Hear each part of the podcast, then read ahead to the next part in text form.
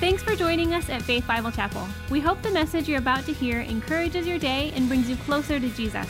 If you'd like to join us for service, find a small group, or simply find out more about the church, stop by our website at www.faith.church. Today we're coming to a passage where Jesus brings some real clarity to the disciples. 12 disciples, they've just left Nazareth.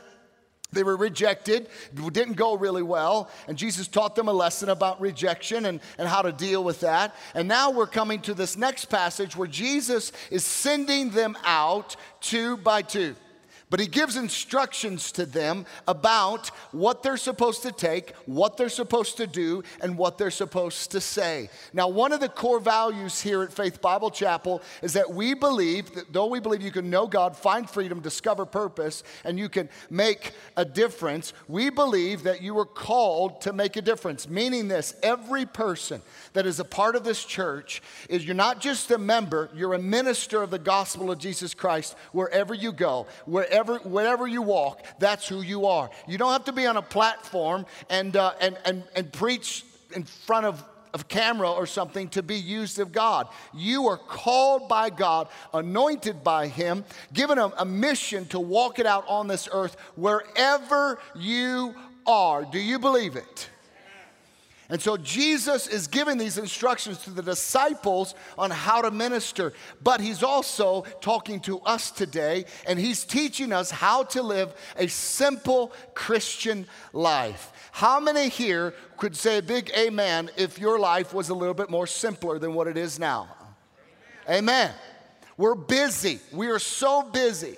And we have made church so busy over the years. I'm not criticizing it because the motive was to reach as many people as possible. But what happened is our busyness, not just, not, I'm talking about the church as a whole, 20th century, 21st century church, our busyness began, be, be, began to become the, the measuring stick of like, are we succeeding or not? Well, I don't know. Let's see how busy we are.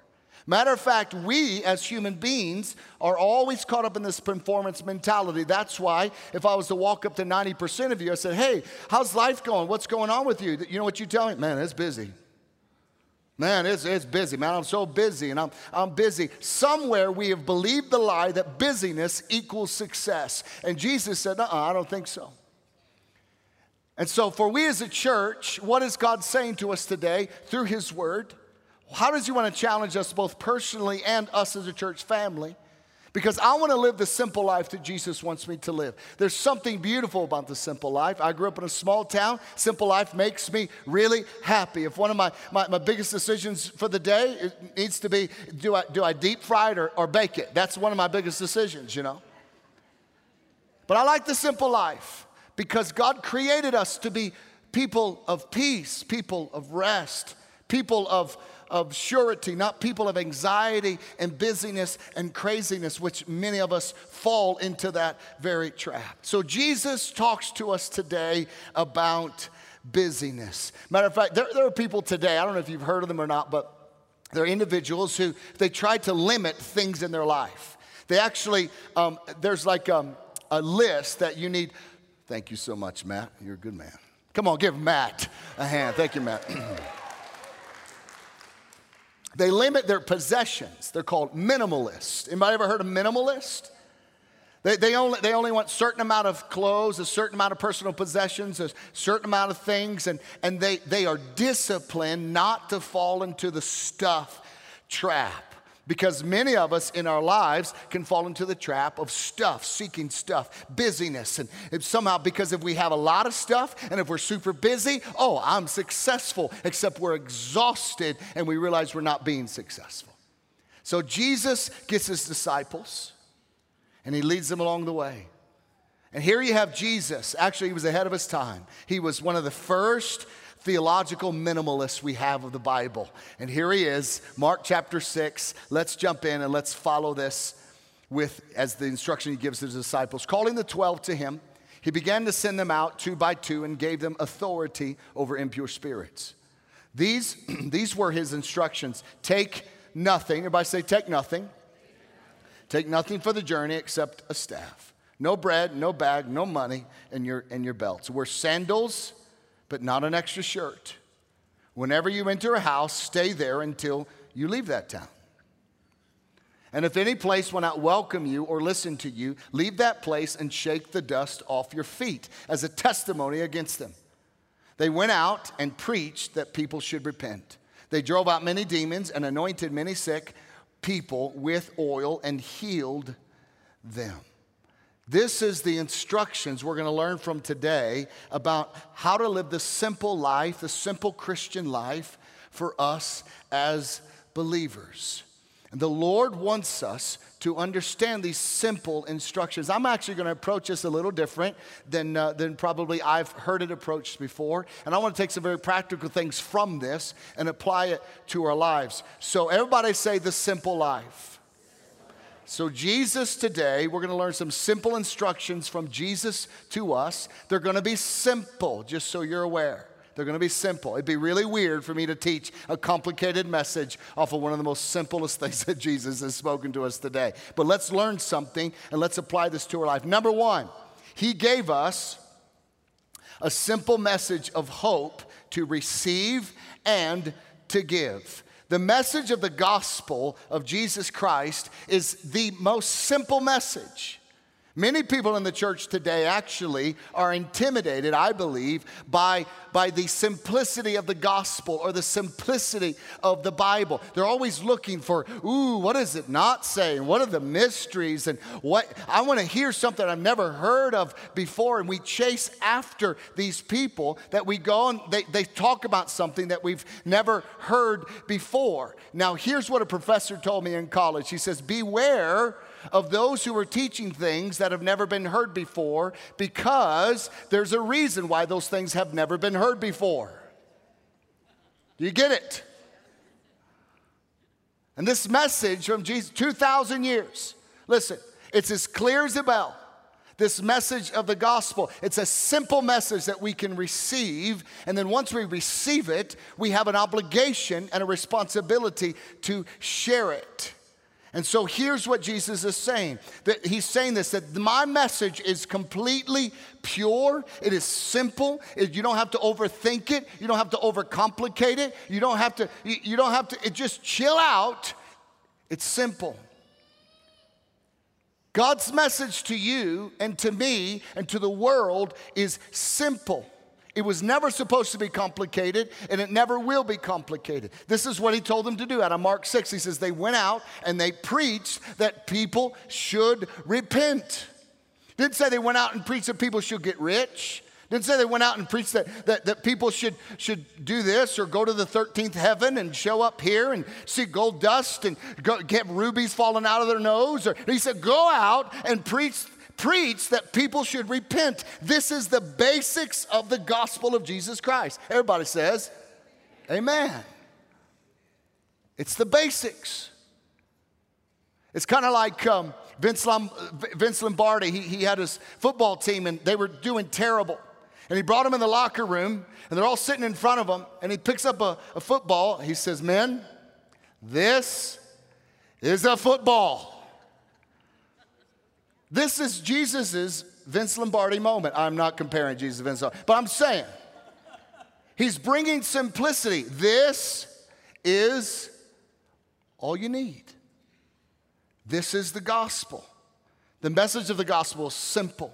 It can be summed up in this God loves us, but because we're sinners, we can't enjoy that loving relationship with Him until we repent. That's it.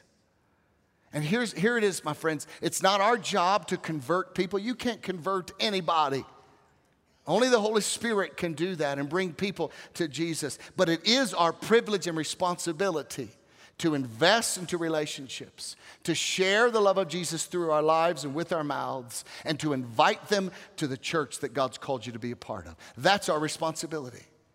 It's just not, it's just not good enough just to, to love them. Because you got to have a purpose. We love them and invest in relationships so that we can share our story with them. But that's just not good enough either. They need a community to be a part of, they need a church to call their own. They need pastors in their lives and leaders in their lives to help them on the journey becoming what God has called them to become. That's the purpose of the church, according to Ephesians 4. So, this whole idea that we have a responsibility to invest into relationships and to invite people to our church, that God's called us to be part of this family. Listen, you don't have to be a scholar to tell people about Jesus, but we do need to tell people about Jesus.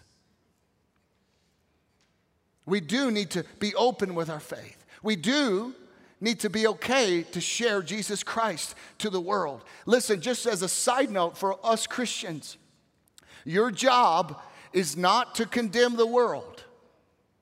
I hope you understand that. Your job is not to tell people how wrong they are. Your job is to tell people that they need Jesus. Let the Holy Spirit tell them how wrong they are. Let the Holy Spirit convict them of their sins. You can't convict anyone, but you can, you can condemn them with your words.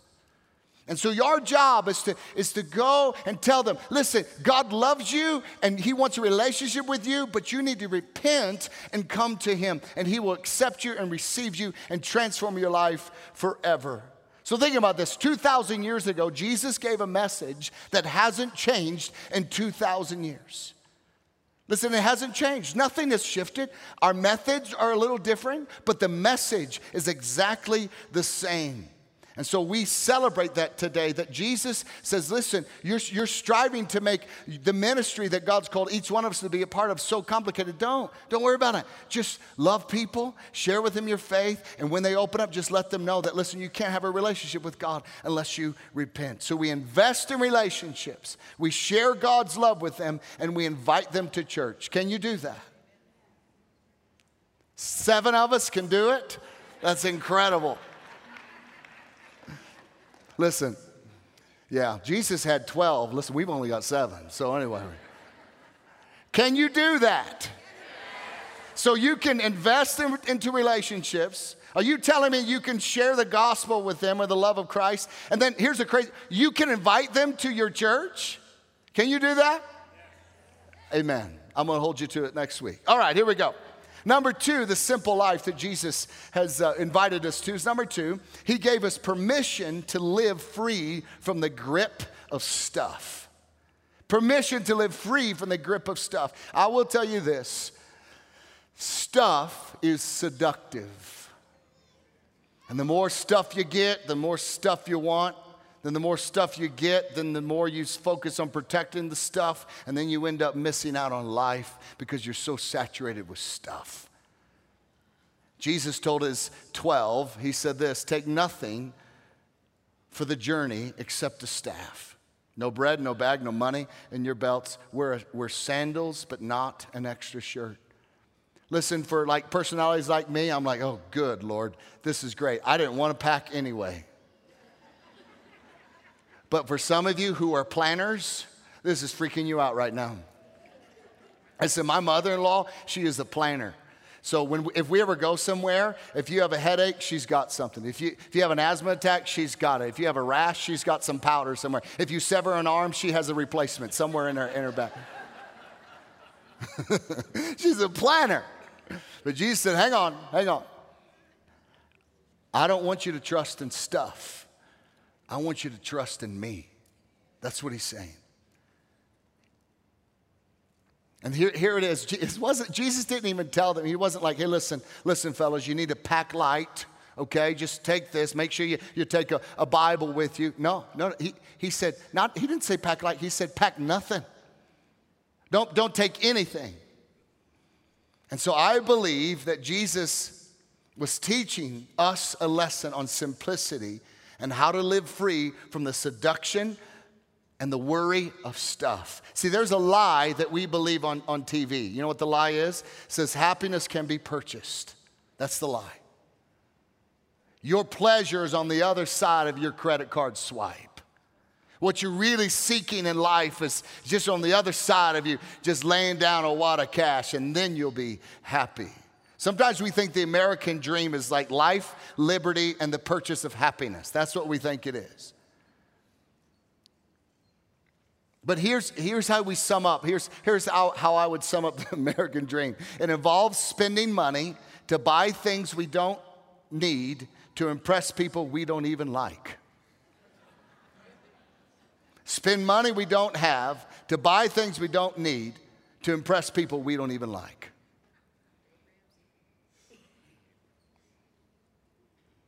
This is, this is the reality of all of us where we fall into this American dream. Get more stuff, and I'll be happy. Listen, more stuff won't make you happy. If that were true, obviously the people with more stuff would be the happiest people on the planet. But we know very, very clearly that they're not.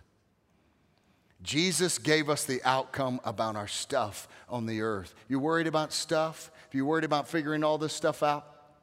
You worried about protecting your stuff? He says, listen, yeah, you can worry about it, but the fact is this thieves are to steal it and moths are to eat it. You can't take it with you. It's over. When it's over, you can't take it with you. So don't live in the, with the, in the grip of stuff. Jesus is teaching you that if you want to be used of God, then stuff cannot be a distraction for you. Jesus said this out of Matthew 6 24, says this You cannot serve both God and money. You can't do it. He doesn't say you shouldn't, he doesn't say it's a bad idea. He says you can't do it. You can't do it. And, and for us, we have to determine what's more important is it having stuff or serving God? The reality is this money is not bad. God calls us to steward money, take care of money. All types of great programs out there that help you have God's mindset about money. Dave Ramsey is one of them. He has an incredible view of money and he's helped so many people around the world. But the fact is, this money is not bad. It's actually good if you're using it for good. If God has blessed you with wealth and giving you the ability and skills to, to make money, then praise God. Use it for His glory. If He hasn't, then praise God. Use what you have for His glory. Amen? Jesus is teaching that the substance of life, so for me, the substance of my life has nothing to do with the abundance of my possessions, has nothing to do with it. Somewhere along the way, we fall into the seduction and the trap of stuff. It's what we do with our life that matters. Purpose matters. On a side note, if you find yourself worrying about being consumed about your stuff, how to, how to get your stuff, how to keep your stuff, how to protect your stuff, listen, if you want to break free from that stronghold of stuff on your life, this is the antidote. This is how you fix it. Start giving financially and regularly. Start doing that. The moment you do that, it breaks the back of that seduction over your life. And then all of a sudden, you find yourselves not worrying as much, not, not being as, as, as anxious. And then you find that God begins to bless you even more so that you can be more generous with what He's given you. Amen? That's a biblical principle. And we need to understand that, walk in that. Another simple lesson from Jesus is number three when we fail, shake it off and keep moving. Shake it off and keep moving. Jesus knew the disciples wouldn't be welcome in every town that they went to. He knew it because he promised them, hey, just so you know, world hates me, it's going to hate you too. Somewhere along the way, we bought into this lie that everybody's going to like us. Everybody's going to like celebrate us when we walk in the room. Everybody's going to be like high fiving us. Oh, you're one of those Jesus followers. High five. Yeah, it's not going to happen. And it didn't happen to, to these disciples either. And so this is why he said this in Mark 6:11. He said this, if any place will not welcome you or listen to you, leave that place, shake the dust off your feet, and move on. Get going. He said that it would be a testimony against them. This is what I, I believe Jesus was saying. One, he didn't want the, the, the, the dirty attitude of those people um, not receiving the gospel, not receiving the ministry of the disciples. He didn't want them staying there and trying to, to labor and convince and and, and, and kind of arm wrestle them into receiving the gospel. He said, No, no, no. When they reject you, this is what you do you just shake the dust off and move on. Think about this for these disciples, their job was to go and preach.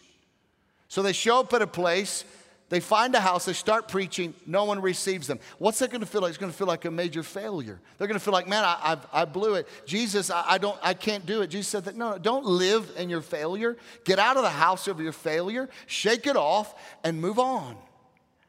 And this is what Jesus is talking to us about today, that which I want to apply to us. He was giving them some, some advice that what feels like a failure for us, we need to shake it off and move on. Everyone fails in our lives. Just as a show of hands today, as a part of participating, how many here have ever failed in your life? Raise your hand.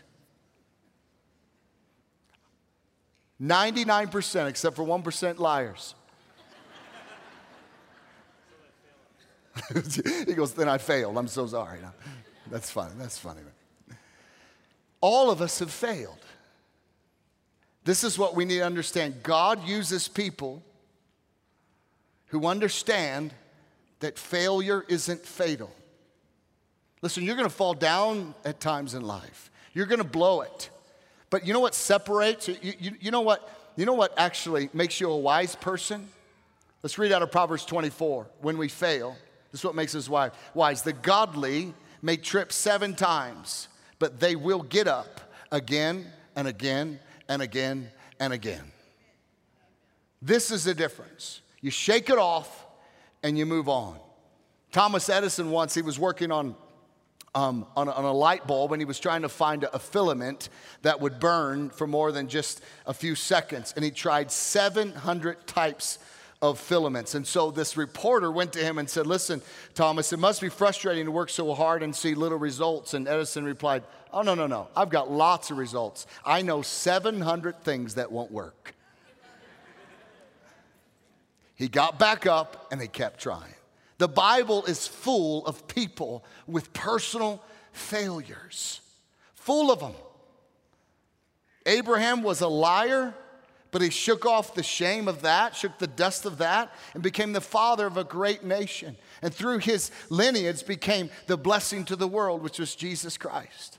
Moses was a murderer, but he shook off the, that bad season where, where he, he was conflicted in who he was, and he ended up killing a, an Egyptian soldier, and he ran for his life, and he was depressed out in the middle of the, des- in the desert. But Moses shook off the dust of that failure and became a great leader of the children of God. David was a womanizer. He struggled with lust. He was an accessory to murder, but he shook off that shame and that guilt and overcame it with the grace of God to finish strong and be a man after God's own heart. Peter cursed and denied even knowing Jesus three times in one night but he repented. He shook off the dust of that failure and that emptiness and that self loathing that he felt, and he became the leader of the first church. Sure, you've failed. Yes, we've all failed, but don't let that keep you from being what God has called you to be. Shake it off and keep moving on. Amen? Amen. So many times our shortcomings, our mistakes, our fail- failures become what, what holds us back. It's what, it's what keeps plays repeat in our minds about how insignificant, how, how, how lousy we are, how inadequate we are, how vulnerable we are, how weak we are. And we live in our house of mistakes some common situations that I just want to practically apply to us this morning that we can shake the dust off of our lives and move on. And this is what God invites all of you to do today. Shake off, first off, shake off and move on from number one, rejection. The disciples faced rejection. Jesus said, No, no, you shake it off and you move on. I've still got a great plan for you. Jesus understood rejection. He was rejected. The, the earlier story we read a couple weeks ago, he's rejected in his hometown. He understood it, but Jesus shook the dust off of that his, his hometown's rejection and moved on with his ministry. He didn't, he didn't turn around. He didn't curse the town. He didn't get his disciples say, Can you believe they would reject me? He didn't get a, a, a, group of gaggling, gossiping gals and say around, Hey, can you believe that someone would do this to me? And I can't believe that you did this. And can you believe that he did that? No, he didn't. He just shook it off and he continued to move on with his ministry. He wouldn't allow the, the, the rejection to define him or his ministry. And you should not either in your life. Chances are all of us have suffered from some rejection in our life, in our past. Just as there, there I'm sure there are people in your life that you, you hung out with, and all of a sudden they said, You know what? I don't want you in my life. You can leave me alone. Jesus tells us to do what the disciples do shake off the dust and keep moving forward. Do not let that define who you are or what God has for your life. The second thing that we need to shake off and keep moving on from is number two broken relationships. Broken relationships, many times, can be such a hindrance in our lives because what it does when we go through a relationship that breaks down and, and gets funky on us, what happens is, is we, we have PTSD for when, when we start approaching any other relationships. We're like, wait a minute, wait, wait, wait, wait, wait. Last one, it hurt bad. And I, and I, can, I can understand that. Many, many of us, maybe you've had past relationships that have been broken. Maybe it was a friend that things didn't work out. All of a sudden, it kind of broke down, or an in law, a, a, family member, a fiance, a girlfriend, a boyfriend, even a former spouse. And it broke down, and you're living in the dust of this failure. You feel like, what, I should have been able to make it work. And I, maybe if I would have done this and I would have done that. And you're living in this dust of condemnation and failure. And you're not shaking it off and moving on.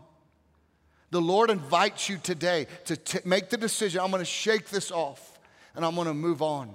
If reconciliation is possible, then you pursue it. But it takes two people to reconcile. If you want to and they do not, you are not responsible for their, for their um, resistance to the will of God to reconcile.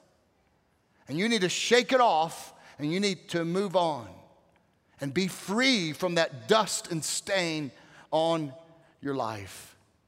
Another thing that we can we need to shake off and, and, move on. And this one just really felt like the Lord spoke this to me very clearly. Is number three. This is for parents. We need to shake off and move on from perceived parenting fails. Perceived parenting fails. So many parents live in this, this cloud of failures. You try your best, you do your best to love and to care, and something goes wrong, and your child makes a mistake, and, and they make a bad decision. They end up in, in trouble, or, or something happens in their life. And you are stuck today in a dust cloud of condemnation, of failure, as I'm not enough. I should have done this. I should have done that. We rehearse every situation that we had that we could have handled different, but we didn't, or we should have said this, and maybe that would have helped. And we just live in this dust cloud of failure, this dust cloud of, of, uh, of condemnation on ourselves. And here's the reality the enemy is eating your lunch. You need to know that the Lord, yes, you learn from those things, but the Lord wants you to shake that cloud off and begin moving on. Start over today. We hold ourselves as parents to high standards as we should, but we forget of the perfect parent, God the Father, who had two children, and He gave them the perfect environment. He, he, he fed them the best quality food. He hung out with them. He had, he had evening time with them. He'd come down and walk with them in the cool of the evening. He shared with them. He empowered them. He gave them chores. He, he was perfect in his parenting, and they still chose to go their own way. What that tells us is that you cannot, you cannot control your children's choices. Neither can God. He was the perfect parent, and yet his children went off the rails. Now, he, he created a way of reconciliation. You today, this is my, my hope for you as parents. Step into the grace that God has for you. Stop living in this condemnation. Oh, I can't do this and I can't be involved in ministry or I can't serve anywhere because I've failed as a parent. Well, so did God then.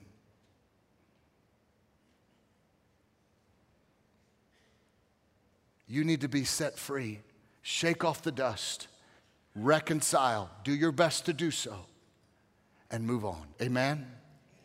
Number four, something you need to shake off and move, move on from is number four, confessed and forgiven sin. So many of us live with the mistakes of our past defining what God can do with us in the future. And here's the truth if you confessed your sin, the Father says that He's removed your sin from you as far as the east is from the west. So if you confessed your sin and you've been forgiven from your sin, you are living in a cloud of condemnation that God doesn't even remember because He's forgiven you. He's given you the way and the road. He's given you the power. He's given you the grace to walk it out. And he's, He has forgiven you. He has set you free. So I, 1 John 9 or 1 John 1 says this, if we confess our sins to him, look at this. He is faithful. Everybody say faithful. He is faithful and just to forgive our sins and to cleanse us from our wickedness. How many are grateful for that verse? Amen. Amen. You might be the product of your past, but you are not a prisoner of it. Jesus has set you free. It's time you begin to walk in the freedom that Jesus has purchased and brought you. And these are the simple things in life that all of us can learn from, we can grow from, we can take a step forward in. And I know that in this room there are areas that all of us, we need to shake off the dust of some failure in your life and move on. Make a decision that I, am going to move on from this failure. I'm going to move on from that time that I blew it. I'm going to move on from that broken relationship. I'm going to move on from the condemnation of, of, of, of, of struggling to be a good parent and, and my children going their own way. I'm going to move on from, I'm no longer going to allow my past to define what Jesus wants to do in my future. That's the gospel. The gospel of Jesus Christ doesn't ask your past what your future is, is full of. It actually, the gospel asks Jesus Christ what his future is for you. That's it. And so we need to step in and walk in no longer be under condemnation of our, of our sin, of our failures, of, of something we did that we're ashamed of. Let's today make a step forward and be children of victory that break through the clouds of condemnation into the blue sky of God's grace. And let's live the rest of our life in a place of joy and happiness and life and significance and purpose. And let's know God and let's make a difference with our lives. Amen. Amen. Come on, let's give the Lord a hand today. We hope you enjoyed the message. If you'd like to watch a service live online, you can join us every Sunday at 9 and 10:45 a.m. at live.faith.church. For everything else, check our website at www.faith.church.